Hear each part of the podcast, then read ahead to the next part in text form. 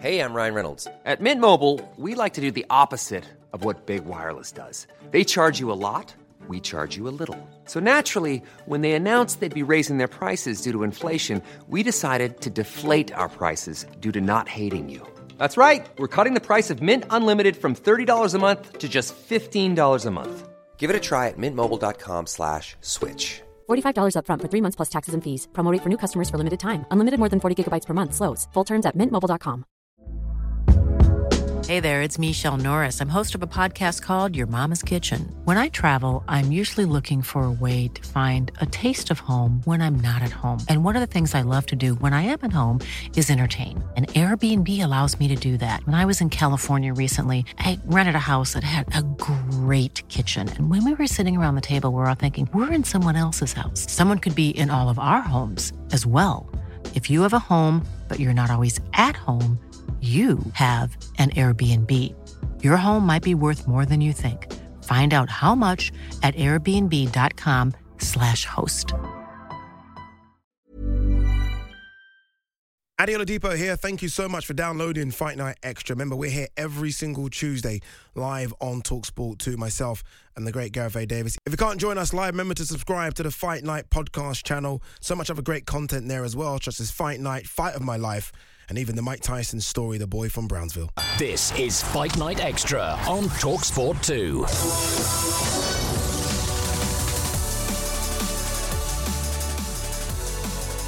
Good afternoon. If you love your boxing and your MMA, this is the show for you. Find out extra. Myself, Ade Oladipo, and the great Gareth A. Davis, where we discuss all the latest from the world of combat sports. Today, we're going to recap a busy, busy weekend in the ring.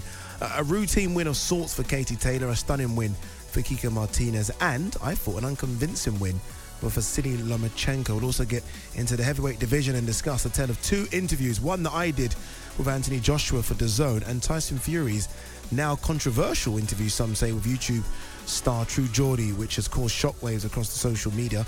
Uh, Conor Benn relinquished his boxing license late last week. We're going to get stuck into the best of reaction to that story as it broke. We're going to hear from the likes of Frank Warren and Duke McKenzie on what the future holds for Conor Benn. And Jake Paul moved to 6 0 as a professional boxer after securing a unanimous points victory over former UFC middleweight champ, UFC legend Anderson Silva. Is it time now for him to face a pure boxer?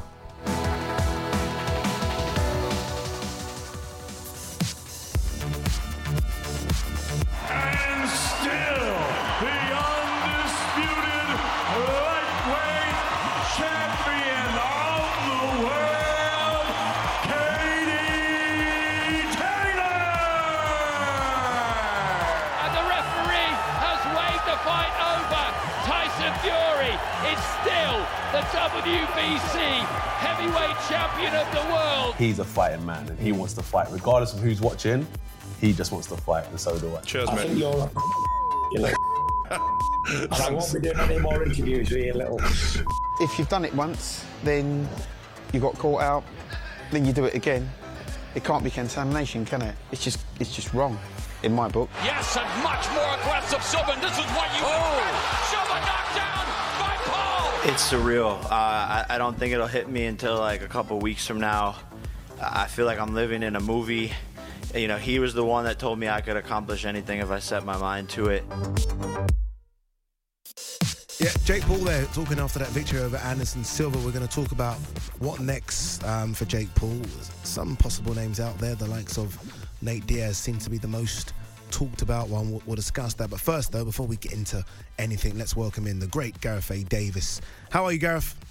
I'm very well, thank you, Addy. That was a busy weekend of action with all those words from all those people, Mm. um, and a lot going on as well around the Conor Benn story still. And uh, not it's not the Conor Benn story actually; it's Conor Benn's situation, and Yeah. it's what's happened in boxing. Let me put that clear because uh, there is talk about the young man getting a lot of flack and struggling with it a little bit mentally, is the sense I'm getting at the moment. But hell of a lot going on, Indeed. um, and a few shocks as well. I think. Agreed. Yeah, so much action, so many, um, so many things going on outside of the ring. Uh, we're going to get stuck into as well. Let's let's talk about what happened in the ring first. Katie Taylor, um, another victory this week against Karen Carabajal. Uh, over the weekend, um, she wants that Croke Park fight. Uh, w- watching the fight and sort of being ringside, I don't want to be too critical of, of Katie just because I've seen her put these type of performances in against the likes of Jennifer Han and Sharipova, and then she did what she did against Amanda Serrano. So it's still there. But if she is going to have that Croke Park fight, and that's the fight she desperately wants, I feel like that will probably be her last fight. I know she she says she wants to continue, but I- feel like she's there for the taking against someone that a couple of years ago probably wouldn't have taken her. Look, the blueprint's out there for beating Katie Taylor. Delphine Persoon did it.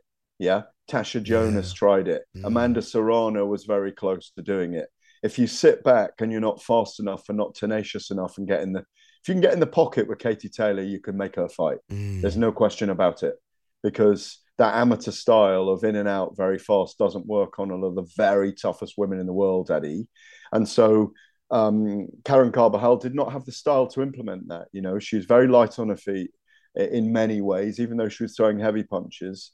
Um, and she couldn't pin the champion down, didn't have the footwork to do it, you know, and get inside and challenge her. And, you know, Katie Taylor, I thought was brilliant on the night. Elusive, picked her punches, went into exchanges, tried to find the right timing. I think it was a fine performance. She didn't suffer that much damage. Um, and and I thought she won the fight easily on points. Yeah, You know, yeah, yeah. No, no, I, I agree. In terms of a, the point score, then yeah, she, she probably lost maybe a round, right? She she, she was Mm. that dominant.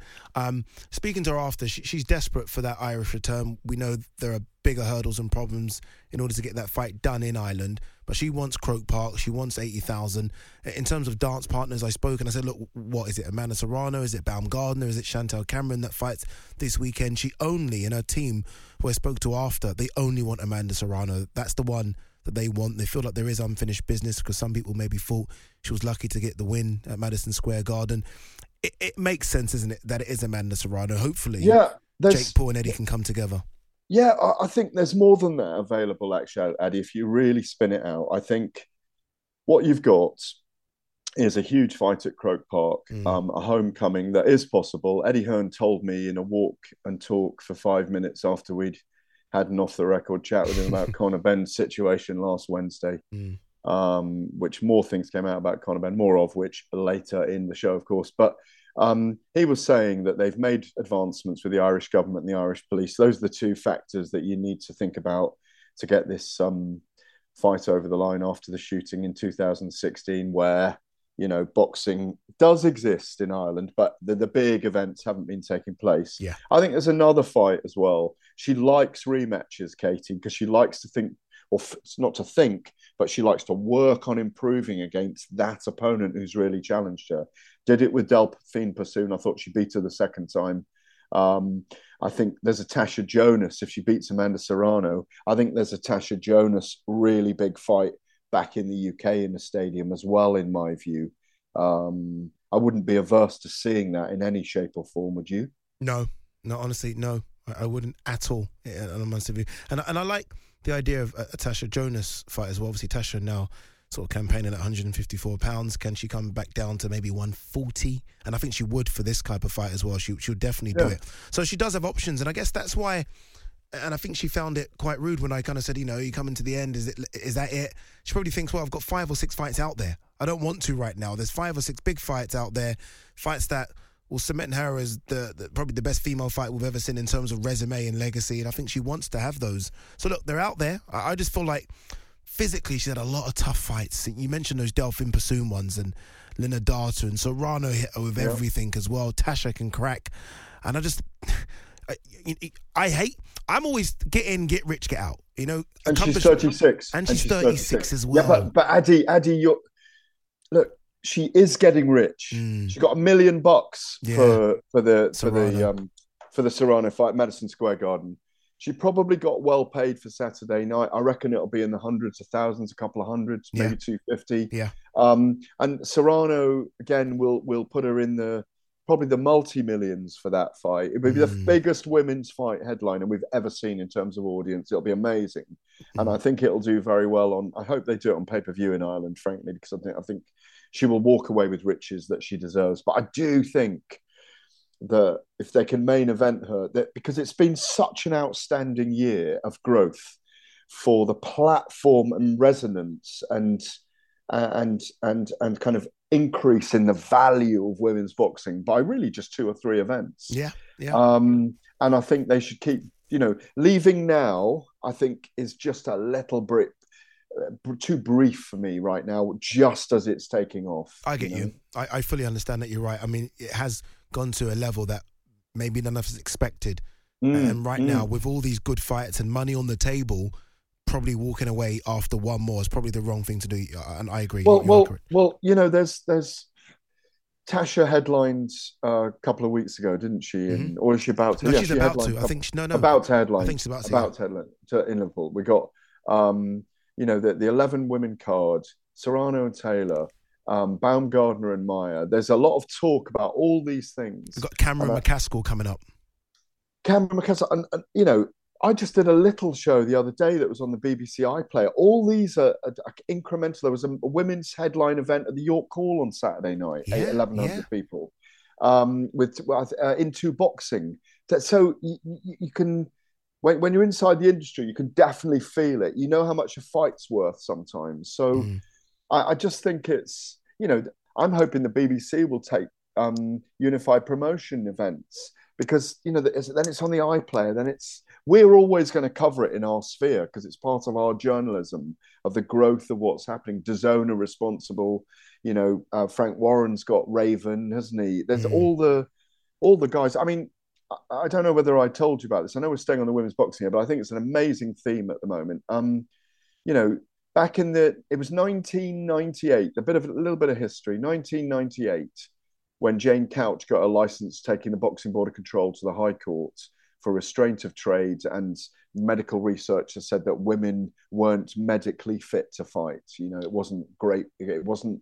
They, they weren't built in that way. She won her case. She fought at Streatham's night, um, at Caesar's nightclub in Streatham, um, sticky floored nightclub with the ceilings were almost touching the boxers' heads when they were standing in the ring. It was a brilliant night. She knocked uh, Simona Lukic out in two rounds. It was her tenth fight. The the previous fights had been unlicensed. At the same time in America, Mia St. John, who had a, a degree in psychology, appeared on the cover of Playboy, was called the kind of the busty bunny boxer, unfortunately, labeled that by the media.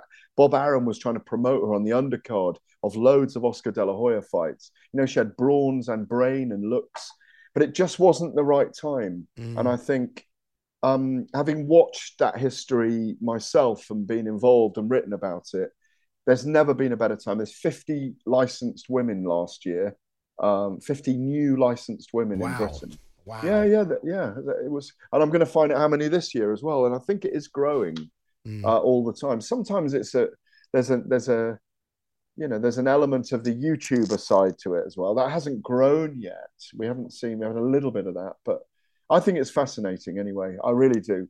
As is your interview with uh, Anthony Joshua that we're going to discuss. Neil, we'll discuss that a bit later. We'll hear from uh, a little clip of Tyson Fury's interview with True Geordie as well. Get your reaction to that. Uh, Well, I've already win- reacted, I, and I've, I've I've seen, I've seen quite a few of your videos. I, I've seen a few of your Twitter your Twitter beefs as well, which have been fun to read.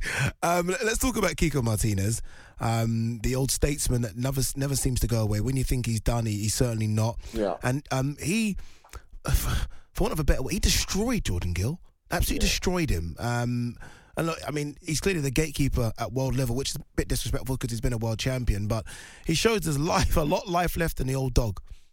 Look, um, I don't think we can call him a gatekeeper. I Yeah. really Mm. don't. You know, I mean, 57 fights, 36 years of age. You know, um, you know, he he's la sensación really is that. And and and you you look at all the way back. I'm just looking here on his record as we speak. Actually, all right. Um, when did he first won the IBF Super Bantamweight title? In uh, in 2013. So he's been at world level. And before that, he fought Frampton, uh, Carl Frampton, and lost to him, of course, for the European and IBF Intercontinental. That was an amazing night in the Odyssey Arena in Belfast, actually. I remember Um, as a kid watching him against Yeah. the Binman, Rendall Munroe, back in 2008. Yeah, Yeah. Rendall Munroe as Yeah. well. I went. I did the bins once in uh, early in the morning Did with you? Rendall With Munroe Rendall? in December. The fittest box I've ever seen in my life. Man, five in the morning. Yeah. Yeah. we started. Like I was in and out of the van, but he's jogging the whole time. It's it was crazy. snowing and icy. he did the whole bin round. He, he, t- he took me to the cafe to have, uh, we, we had a kind of a fry up with all of his mates that do the bin round, all his colleagues. Amazing chat about mm. reggae music and how his dad used to have reggae songs like and records like ac- across a whole wall playing sounds all the time. We had amazing chat. And then he went off for a 10 mile run before training. Crazy. Honestly, he had the best abs in boxing. So- Honestly, he's so- ripped as anything. Yeah, he, he was an amazing physical specimen. But you know, you look at Kiko. I say Kiko fought him, but then you know, working upwards, he's fought everyone in the mm. era. Yeah. You know, Frampton, Jonathan Romero, um, Mathebula, Carl Frampton again, Scott Quigg, um, Leo Santa Cruz, Josh Warrington. You know, Gary Russell Jr., Zelfa Barrett, Kid Galahad, Josh Warrington again. I mean, It's ridiculous. it's That's- that's- that's incredible incredible experience. list, yeah. Yeah, it's, it's unbelievable. He's he, he he is one of the greatest boxers ever to come out of Spain. There's indeed. no doubt about it. 100%. Francisco Martin Sanchez. Hundred percent. Yeah, so- When I when I asked him, uh, very quick, I just asked. I remember asking him after the, the fight. I said, "Look, uh, people always keep writing you off, and you keep winning." He said, "Because those people go and party and drink. I train. Like literally, there he, he is. He is very very serious. Also very very serious is Vasily Lomachenko. He's back. Um, didn't look his best. I think it's fair to say against Jermaine Ortiz, but got the job done just." Um, it looks like it could be the Haney fight next. Haney stepped into the ring and they kind of went face to face, or at least face to chest, because Haney looks so much bigger than him. Um, what did you make of Loma's return to the ring? Well, look, you you kind of put it, you encapsulate it very well there. He's, he's 34 years old. Um, I think he's 35 in Feb Mm. next year, so Yep. it's coming up.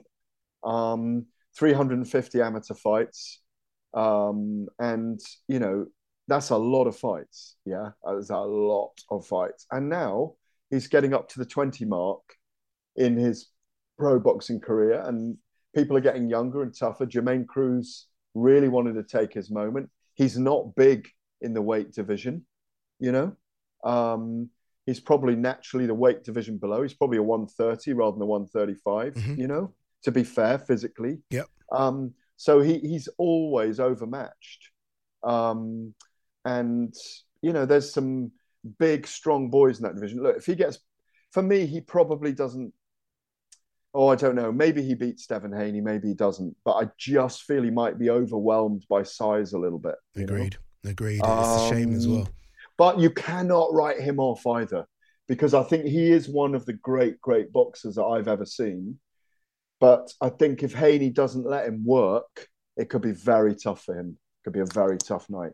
I think I think Lomachenko against Ryan Garcia is even more thrilling, by the way, the idea of it.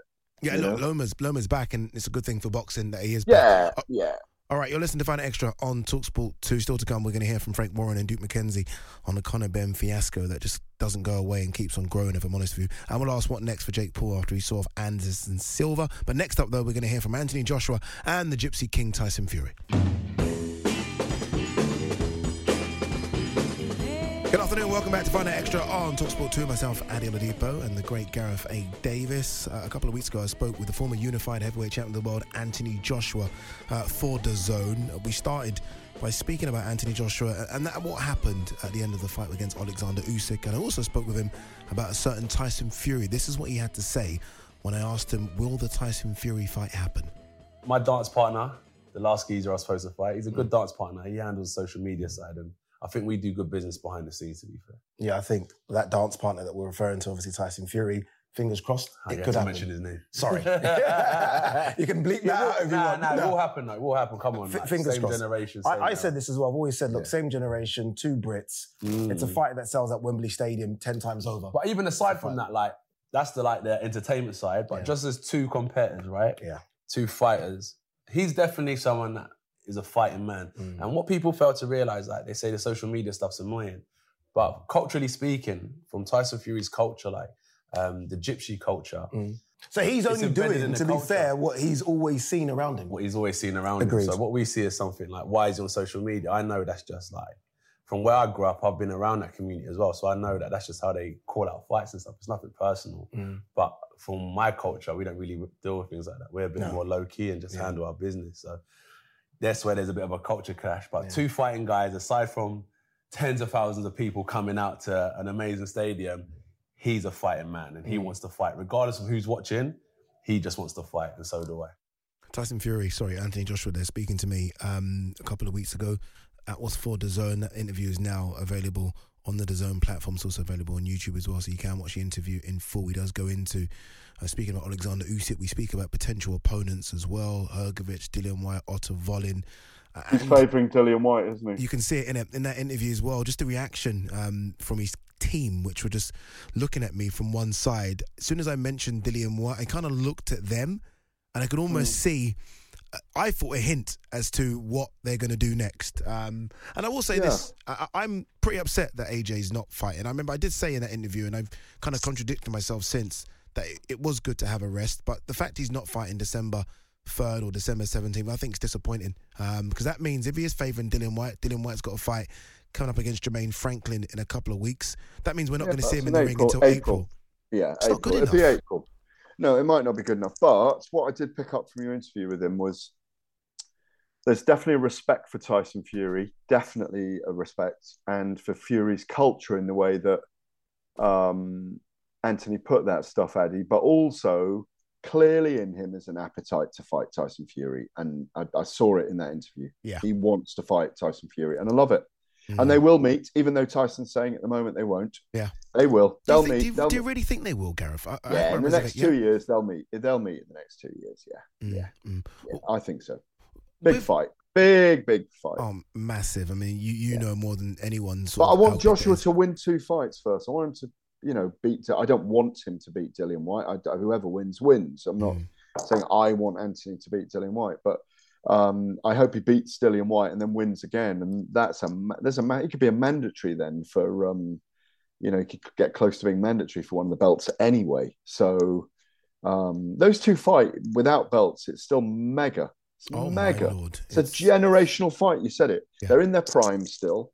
Both of them are in their prime. Mm. Even in a couple of years, they're both still very close to being in their prime. So it happens. I'm sorry, it happens. Mm. You, you saw in an interview, and I mean, um, Gareth sent me a couple of messages as well uh, about the interview, which is nice. I like a bit of, a bit of feedback from Mr. Davis because I always, learn from the best. But you saw in that interview where he mentioned his mental state and, and that sort of friends were saying maybe take a break because of where he is mentally. Again, we saw what happened at the end of the. That's conventional wisdom in boxing. Conventional wisdom in boxing and the right thing to do. So a good rest now is good because he's settled again. He's not emotional about things. He's not overtraining. He's not Yeah. pushing himself. He, he's, he's pushing himself for a deeper, stronger reason. Mm. Um, and, and he's having to think about it. And that's really good. I thought it came across very well with you. I mean, you and him get on. Yeah. You have a lot of cultural identity that you share as well. And I know it's difficult for you to criticize him sometimes um, because of the way we are. You know, no, because I mean, I, I do. I mean, I, I, I've, I've spent a lot of time critiquing Anthony, but I've spent a lot of time saying how brilliant he is, and he is. Yeah. Um, and I, and I think I'd love to see him get back. No. Um, I and I really British want to see boxing, him it's- challenge Tyson Fury. Yeah, of. of course. I know? mean, we, we know what AJ. You you know more than others what AJ's done for British boxing, and it, it's just it will be good to see him versus Tyson Fury, same generation, same era. It has to happen. Do you think? Totally. Um, and one thing that I didn't ask him, which I'm gutted. You know, when you do these interviews, you, you almost leave and think I should have asked that. Robert Garcia. We, we haven't heard much about whether or not that's Mm. continuing. Do, do you think it is continuing? Do you think it's done? Well, because you didn't ask him, Addy, we don't know. now, if you'd done your job properly and asked him, we'd all bloody well know now, live on air, wouldn't we? no, I think. Look, he's he was definitely he was definitely an improved fighter under Robert Garcia in Saudi. We saw it. We definitely saw it. He he. I don't care what anyone said says or says about the way we talk about him. Mm. Um, he definitely was in that fight in the ninth and tenth rounds, and it's a shame he didn't have it to to pin Usyk down and really stop him, which is what he had to do, I think, or at least outbox him in the last three rounds. He's improved. Robert Garcia is good for him. Robert Garcia is good for anyone. He's a great person. Um, I think he wants different conditions. Um, I'm sure they'll get into it once he knows who he's fighting. Mm. And we've got to wait till I think was it November the 17th till Dillian's fought. Yeah. Is it something, 26th. something like that? 26th. Mm. We'll know then. We'll know then because he'll be getting into camp then, I think, because you know they, he might face, as Eddie Hearn said, he, if if um, Jermaine, his name escapes me right now, Jermaine Franklin. sorry, yes, Jermaine Franklin, quite right. Yes, silly to forget that. Jermaine Franklin wins. That could be the next Anthony Joshua opponent. Indeed, it'd be good if AJ's ringside for that one as well. All right, let, us talk about the now infamous interview between Tyson Fury and True Geordie. Um, let's, let's just no, no wasting time here. Let's just get straight into it. What, what did you make of it? Um, was Tyson Fury wrong? Did True Geordie push buttons that he maybe shouldn't have pushed? What's your initial thoughts after watching it? I'm sure you have watched it. Yeah, he asked all the questions that all the casual boxing fans, or all the hardcore boxing fans want to ask, where they never have an ongoing knowledge of what's going on, you know, right across the panoply of the sport. And they're they're very much right in their own rights to ask that question. Of course. You know, true Geordie, Brian Davis, as he is, that is his name. You know, he's a he's a, he's a football. He, I think he's emerged through football, um, but has a, a, a speak in boxing now, and he says a voice there. I mean, I watched one of his interviews the other day with Jordan Peterson. Well, it wasn't an interview; it was a monologue from Peterson for an hour and a half, which was interesting. Um, but um, I, I, think Tyson Fury just lost patience with him because he was kind of teasing him a little bit and poking him and just asking the questions that that we ask and then we don't ask 10 times ourselves because we kind of know the answers. Like yes Chisora is not the perfect opponent um, but you know in reality it works. And you and I have spoken us on our, about this to this on our show it's just a pairing that works right now. You know, um, you know, I don't want. You know, you know I'm is, not though? interested in fighting You know Martin it is? Bakole and No, that that was a name, but you know what it is, Gareth. I, I did a sort of video on my own YouTube channel, and I was talking about the interview, and I did say like, and I mentioned your name on it actually in glowing terms. I didn't actually have a go at you. I actually mentioned you in positive terms. I said, like, a lot of YouTubers, if they do push the buttons with a lot of these fighters, they kind of can get a negative response, and it's almost like a lot of the top boxers know that YouTubers are desperate for the monetization and the money, so yeah, the, the YouTubers are almost treading softly around fighters. I said, of all the people I've seen interview fighters, the only ones that are not afraid to push buttons, I said, are you and Steve Bunce. I actually mentioned you. I said they have a way of uh, asking the questions where you know the fighters might be uncomfortable, but they've got the respect of the fighters, so the fighters will always answer the questions. Uh, and I feel like the YouTubers don't. Uh, and I feel like True Geordie sort of did it two ways. It was asking questions that YouTubers won't, but it was also asking it in a way in which maybe was a bit condescending and a bit disrespectful to Tyson Fury. But I still feel like boxers don't like uncomfortable questions. And that sometimes that is how they react to them. And again, you have been able to kind of do it, maybe through experience and the way in which you word the questions, but not many can get away with it. And I think that's where I didn't like Tyson Fury's response. Um, you can ask questions, but he seemed to get very irate quickly with the questions. And I don't know, maybe you need to sort of give people journalism lessons, but you you you have a way of asking those questions and getting a response. Well, I, I I think it's about it's about trust, isn't it? I mean, if you're in the industry and you're around fighters a lot, they they kind of know you. Yeah. You know, they might know at one side you're a bit of a lunatic, you know, or this, that, and the other about your, you, you know, but they know that you. I think it's just having history. And look, sometimes when you when you are in an industry, you can overlook the story. You can you can overlook the top line as well. So I would say it the other way around in their favor as well. But I think when you're when you're working with people a lot, you, you I don't want to make this sound wrong, but sometimes, certainly with the Conor Benn case at the moment, and and this case with 26 hours lost that really did in a vacuum saw boxing get ravaged and pilloried morally and ethically, in my view. Um, and I think it has, and it's still going to be there for a while. You know, sometimes when you're in that situation, you're corresponding with a lot of people, and they're all giving you answers, but you're not publishing them because they're not they're not the full picture. And you know, it's not a tabloid headline, or it's not a that's not it's not what I'm trying to do. Um, but I think when I think he did fine in the interview, but I just think he got it in a bit of a weird order. I know that sounds strange, but you're kind of alluding to this right now. There's a time when you pick your moment, when when you can get true emotion out of a fight, or you can go truthful, or you leave a gap. Um, look, boxing is a sport of opinions and always will be. Um, you know, I've been listening to some tapes, old stuff from way back when, and loads of great fighters had fights that the public didn't like, or the newspapers were against, or you know, the world champions up against the bum of the month. These are just people's views, and you know, there's there's a you know, there's democracy about publishing views now. You don't have to listen to people's views, but everybody's got a view. Mm. It's the it's it's the resentful ones. I don't think he was being resentful towards him. I think he was digging him, and we've all been there. He just had enough. Uh, that's enough. And Not good though with the end words though, was it? Like he could have shut that interview down without the last thirty seconds. No, I'd rather have seen them sitting next to each other with him doing that, and seeing what the guy was going to, how the guy was going to react. I don't think he would have said anything back. you don't say anything back to the heavyweight champion of the world. I'll tell you that now. All right, you're listening to Fight Extra on Talksport 2. Still to come, we are going to talk Jake Paul. He moved to 6 and 0 as a pro boxer with that win over Anderson Silva. But up next, the Conor Benn saga rumbles on and on. He's now relinquished his British boxing license. What does the future hold for him? Hey there, it's Michele Norris. I'm host of a podcast called Your Mama's Kitchen. When I travel, I'm usually looking for a way to find a taste of home when I'm not at home. And one of the things I love to do when I am at home is entertain. And Airbnb allows me to do that. When I was in California recently, I rented a house that had a great kitchen. And when we were sitting around the table, we we're all thinking, we're in someone else's house. Someone could be in all of our homes as well. If you have a home, but you're not always at home, you have an Airbnb. Your home might be worth more than you think. Find out how much at airbnb.com/slash host.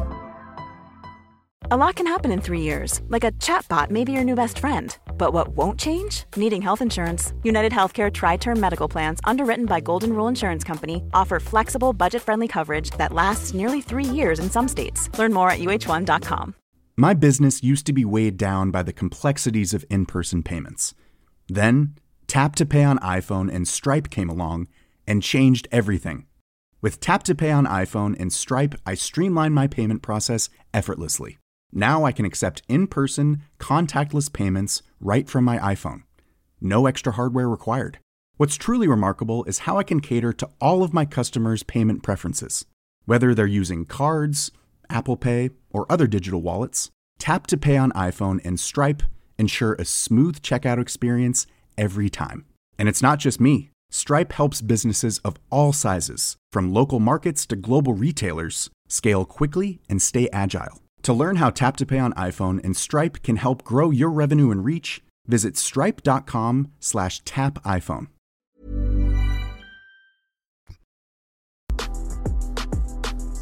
Conor Benn has failed, by his own admission now, uh, in the articles with the Sun and the Times, two tests carried out by voluntary anti-doping. I think they're scrambling away to get him out of the focus. Whether Well- he's going to go to Australia, where his dad is, and try and get licensed over there, Yeah. whether he's going to try and go somewhere else, I don't know what it is. But what he doesn't appear to be doing is addressing the fundamental issue. And give him a B sample. At the end of the day, it was in his system. It's on the banned list. It is a performance-enhancing drug. It is down to them now to prove that innocence and come up with a plausible reason as to why that is in his system. comes into your office, breaking down on the floor, pleading his innocence, looking you in his eyes, giving you every opportunity to tell you the truth.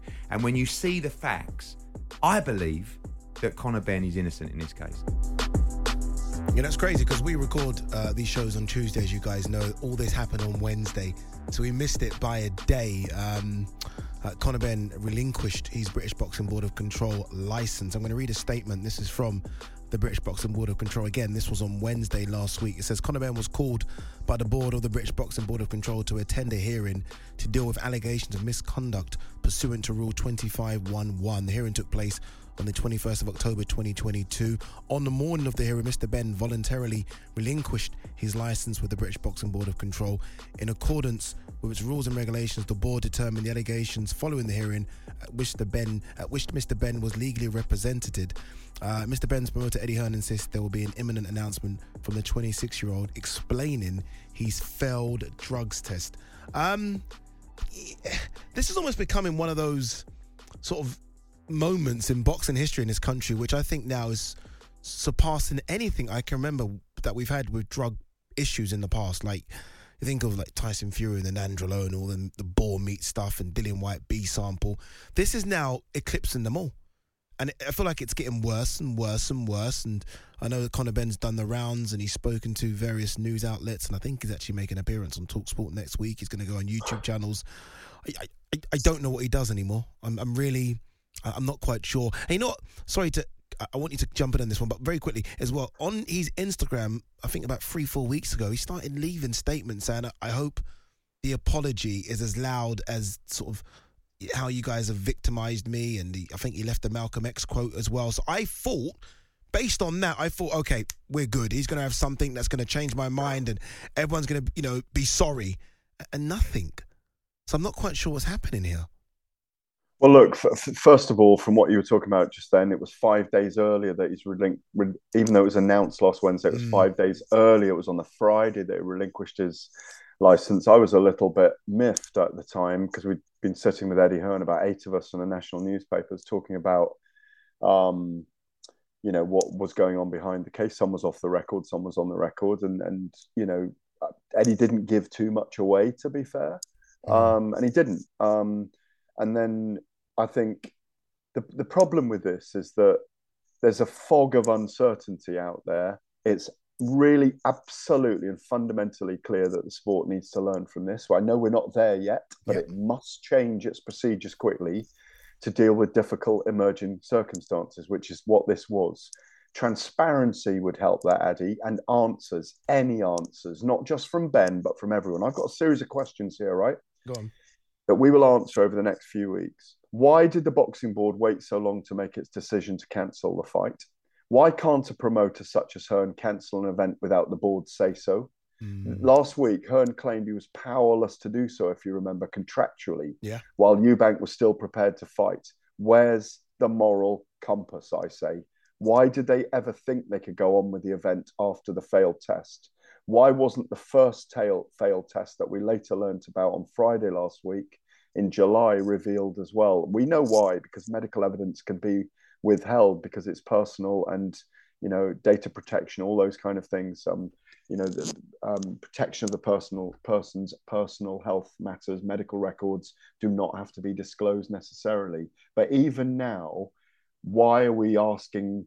Why did Benn surrender his license afterwards? Where's the hearing? And his and his lawyers, I think, have claimed that he wasn't actually fully licensed with the board, and and that it had elapsed. Where are these doctors? Who are these sports scientists who gave advice to Eubank, which persuaded him he should still fight?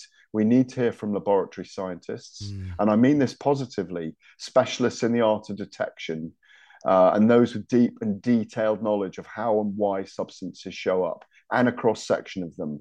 Benn could have been very, very unlucky.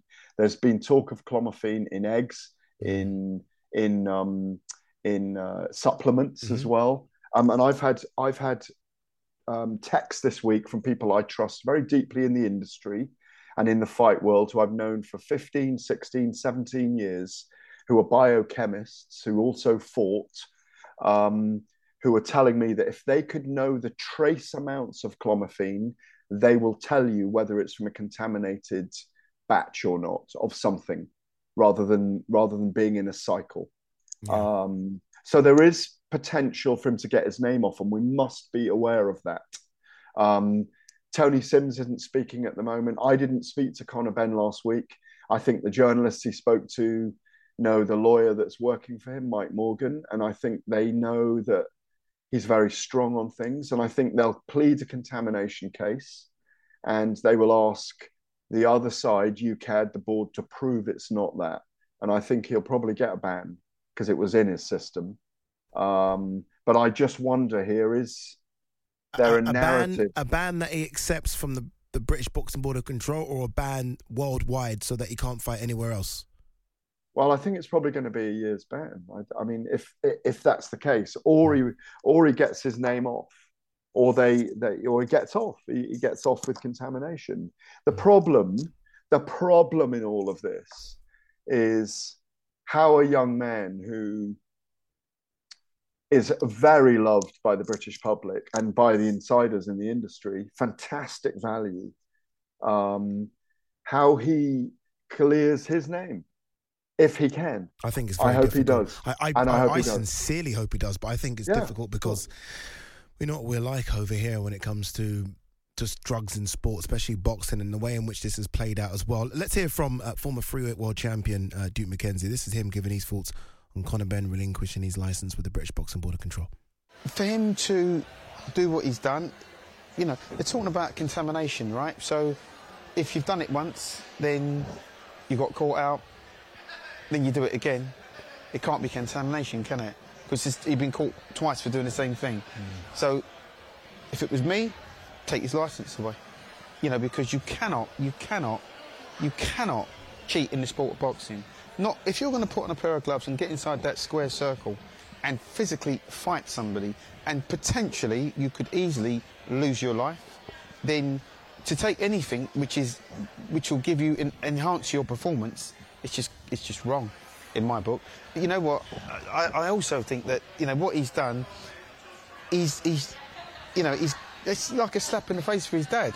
His dad was an absolute warrior. I remember his dad well fighting, and he was an absolute warrior. And some of the fights he had will go down in, in boxing history as being some of the most savage fights ever. I, I don't think his, his dad ever got done for anything illegal. And to me, it's just wrong. It just it stinks. The whole thing stinks. So you know, everybody's got an opinion on it, and, and that, that's my opinion. Yeah, that's Duke McKenzie there speaking um, at the time to Andy Goldstein and Darren Bent. You can see that clip in full on Talksports Boxing's YouTube page. Um, what do you make of what uh, Duke McKenzie had to say there, Gareth? Well, it's like your colleague on DAZN, Tony Bellew. It's the same. They they come from a school of thought where if you test positive for something, then you should be banned. Um, and it's proven that you've taken it deliberately, then you should be banned for life. Yeah. Tony Bellew and and you know others, Michael Conlan, Carl Frampton, Yeah, a lot of others have exactly the same. A lot Carl of them have very strong said the views same on thing that. as well. Carl Yeah. Froch, um, you know, maybe because they know with bumps and bruises that they've taken, and, and you know they're declaring that they've never taken anything by those statements. Um, but I think what's difficult is um, he's clearly pleading his innocence. Um, you know, I've had messages from his trainer saying, I just don't think he would ever have let us down like this. There's been other views on, you know, when when there is um, a positive substance that it's it, the whole team's responsible rather than the individual. I'm not sure about that, but um, that's a big discussion. But you know, America leads the way in all of this. Boxing, um, when it's uh, bad, it's very, very bad, and when it's good, it's amazing. You know, the biggest Um, problem here, Gareth, is the biggest problem is, and Conor Benn has let us know now, he did the first test in July, and I think that came positive in August. Everything should stop then. Everything should have stopped right there. Someone's failed a test. We have to find out what's going on. But instead, and we all know this now, people have tried to carry on. Then another test, Mm. and that's failed, and then the event's going to carry on. It's been messy from the get go. Rather Yeah. than stop and have all the look- way to the end, all the way, to, the to end. the bitter, bitter end. Unfortunately, and and as a result, it has. You know, that's the thing. There's a there's a tapestryed history when the mob ran ran boxing in America in the fifties, and Sonny Liston went down to the second fight with Ali from the Phantom Punch, and um, that you know that he was controlled by the mob, and the mob controlled lots of boxing, and you know Jake LaMotta admitted, if you recall, Don Majeski was talking about this the other day on Pitch Boxing with Johnny Nelson that um, that Jake LaMotta admitted going down for the mob, you know, um, and there's lots of op- there's lots of things in boxing. Um, Panama Lewis with his with his um, pa- with his um, with his with his um, wraps illegal, you know, hardened wraps. Yeah. Um, when he was fighting, and the guy was never the same. The guy fought. He went to prison for that. So there is there is precedent for dark arts going on in boxing, and that's why when a boxer does test positive, he generally gets a bad rap because of the history of boxing. But he's got to get through this, Conor. He's got to get through it. No, he certainly has to. All right, you're listening to Find Out Extra on Talksport 2. Next up, what now for YouTuber turned boxer Jake Paul after he moved to 6 0 with his latest victory?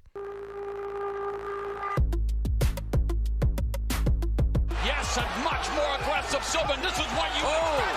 Subban knocked down by Paul. You know, Nate Diaz was here acting like a. Uh, everyone wants that fight. He tried to fight people in the hallway. Nate, stop fighting people for free. Let's do it in the ring, okay? I know, I know you're a little slow, buddy, but uh, it's okay. We can make that fight happen.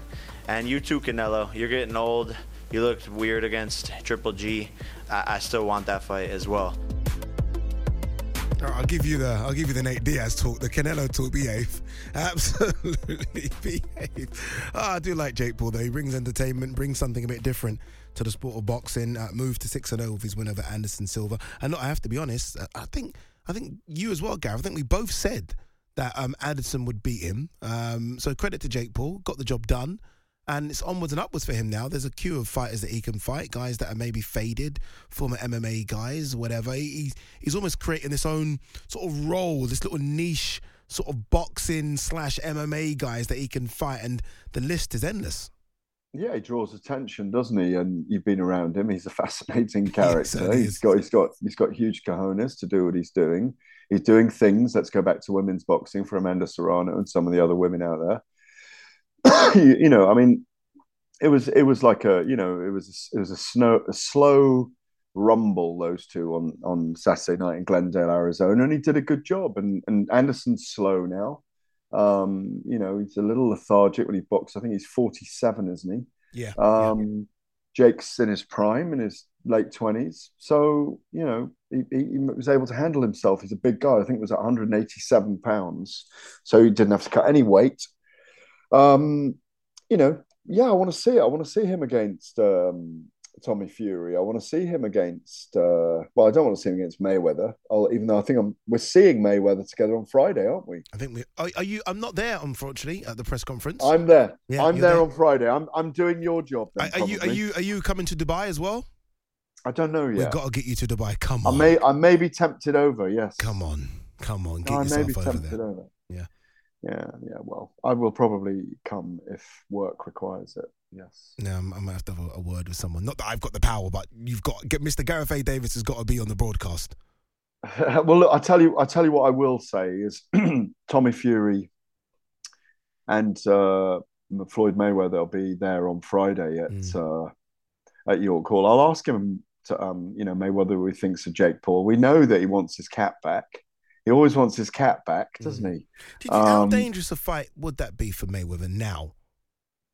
Oh, I don't think it'd be dangerous at all for Mayweather. Really? Someone that No, big? it's- He's just big though, no, isn't he? It's only the him. He'd, he'd- he'd still school him. He'd school him. Okay. Absolutely school him. But you know, it's uh, you know, it's uh, there's a whole spectrum of fights going on at the moment, and it is fascinating. And I would have picked Anderson Silva to win that against Jake Paul. Um, I am surprised. Um, you know, it was seven to one Anderson Silva to win on points in that fight. I think it was. Mm, I, I- I Um, thought Anderson was going to win on points as well. He's just, Mm, I mean, father mm. time waits for no one. You're 47 and you're fighting a young, hungry, bigger guy. I mean, there's going to be problems. Uh, very quickly on this one, Nate Diaz was backstage fighting anyone that Nate can find to fight. uh, that's Nate Diaz for you. He's now obviously out of his UFC contract. That's the obvious fight to make, and if you're Nate, that's what you want. I guess Jake wants Nate as well because he wants to do the pay per view numbers. Nate makes sense, right? Well, if Jake Paul's meeting Nate Diaz uh, at uh, the T-Mobile Arena um, early in March, do you want to watch it?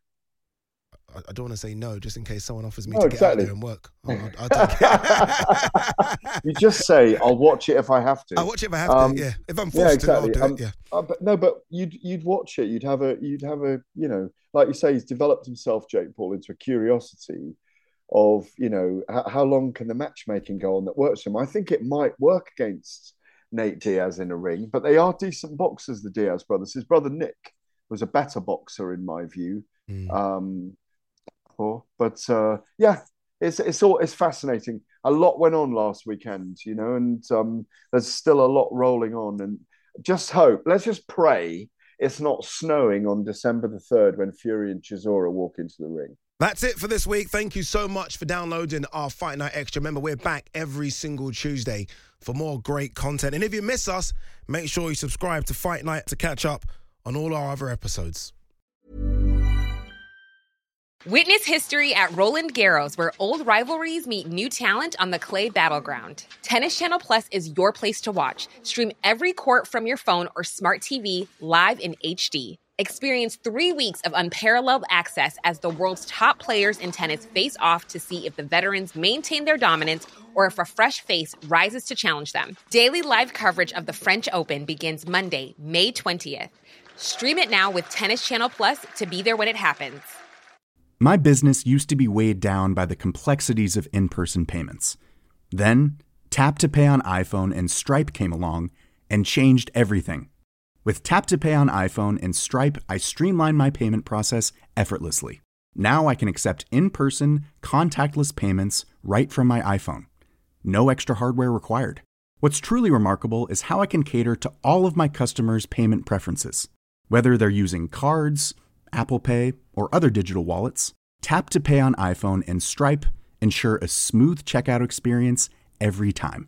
And it's not just me. Stripe helps businesses of all sizes, from local markets to global retailers, scale quickly and stay agile. To learn how Tap to Pay on iPhone and Stripe can help grow your revenue and reach, visit stripe.com/tapiphone.